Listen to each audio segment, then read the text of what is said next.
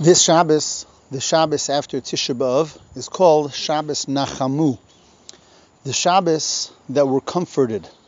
And the reason for that name is because the Haftarah that we read right after the Torah portion, this Shabbos in Shul, begins with the words of the prophet of the Navi Yeshayahu, who says, Nachamu, Nachamu, Ami, Yomar Eloheichem. Be comforted, be comforted, my nation, says Hashem. And of course, that Haftarah is chosen because it is the Shabbos after Tisha B'Av, the Shabbos after the day that we mourn the destruction of the first Beis Hamikdash and the second Beis Hamikdash. And therefore, we're given the promise of comfort that although there was a destruction and a second destruction, Hashem promises to ultimately comfort us with the redemption and the building of the third Beis Hamikdash. But the connection is not only to the Haftarah after the Torah reading, but to the parsha itself. The name of the parsha that we read this week is Va'eschanon. Va'eschanon means to pray, to beseech, to beg. And Moshe Rabbeinu tells us, Va'eschanon al Hashem, I prayed to Hashem, I begged from Hashem to allow me to go into the land of Eretz Yisrael. So amazingly, the Shabbos after Tisha which is the day of our destruction and when we were exiled from the land of Israel, is when the name of the parsha is the tefillah, the prayer, the request, the beseeching of Hashem to bring us back home. And that concept, the concept of tefillah, the concept that we always have the ability um, to come back to Hashem and ask, and ask again, and ask again. Moshe Rabbeinu says, I prayed to go into the land of Israel.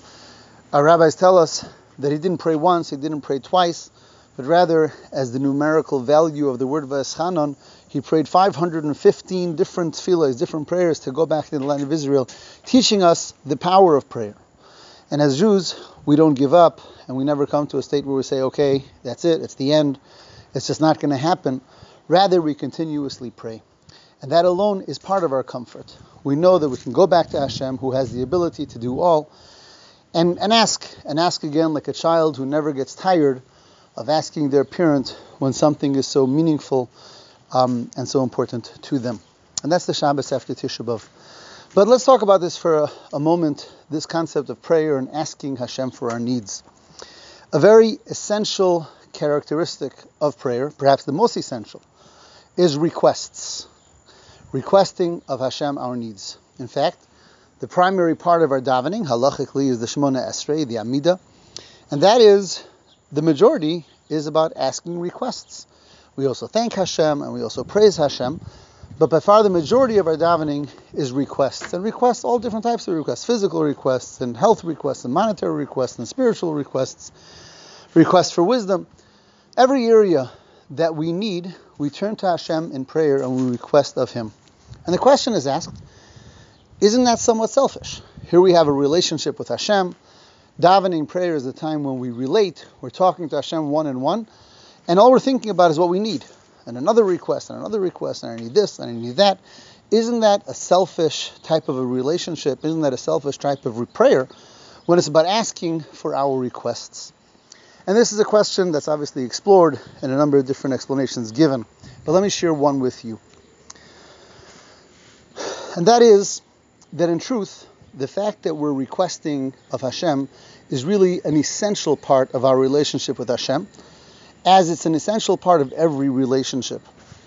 One of the most important parts of a relationship is the recognition that I need the one who I'm relating to, that I am incomplete, and the one who I'm relating to is able to give me what I don't have, is able to complete me.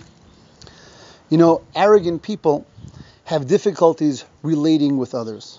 And the reason they don't relate well with others is because in their arrogance, they feel complete. They're not needy. They don't need anything. So if they don't need and if they're complete, then why do they need another? And if they don't really need another, there's no relationship.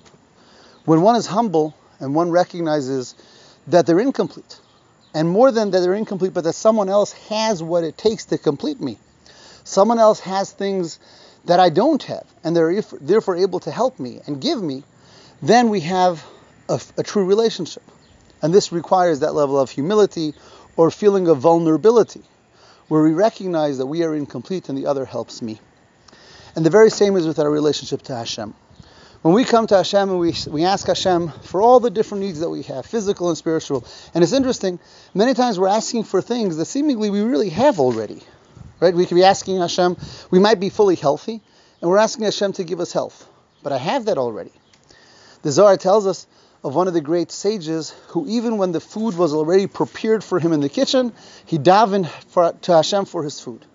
What we're saying is that we recognize that we are very incomplete. Even what we think we have, we need Hashem for. Yes, the food is prepared in my kitchen. Does that mean that that food is going to come to me and that it's going to help me and that it's going to satiate me in a healthy way? Not necessarily. I recognize that whatever I have, I'm incomplete without Hashem. And that's why prayer is all about requests, expressing our feeling of humility and vulnerability and need of Hashem and understanding that Hashem is the one who will bring us what we don't have. Amazingly, this works the other way as well because it's a two-way relationship, us with Hashem and Hashem with us. Hashem tells us in the Torah, if you will go in my ways, the ways of Torah. Says the Gemara, Hashem is begging us, He's asking us, please do my Torah, do my mitzvahs. Hashem is saying, I need you. Because Hashem created a world, and in the world there's a plan, and the plan is to bring godliness into the world and holiness into the world.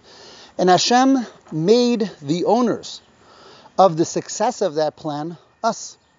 He gave us the freedom of choice to decide are we going to do what He wants or are we not going to do what He wants? and he's waiting and he's asking and he's begging. He says, I'm incomplete without you.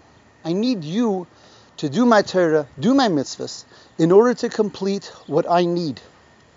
So it's a beautiful two way relationship where Hashem made himself needy, so to speak, that he needs us, and therefore he awaits for us, and therefore he's looking to see are we doing and fulfilling his needs. And we, in turn, as human beings, obviously are in constant need of Hashem. And that's what prayer is about, and that's what the essence of our relationship is about.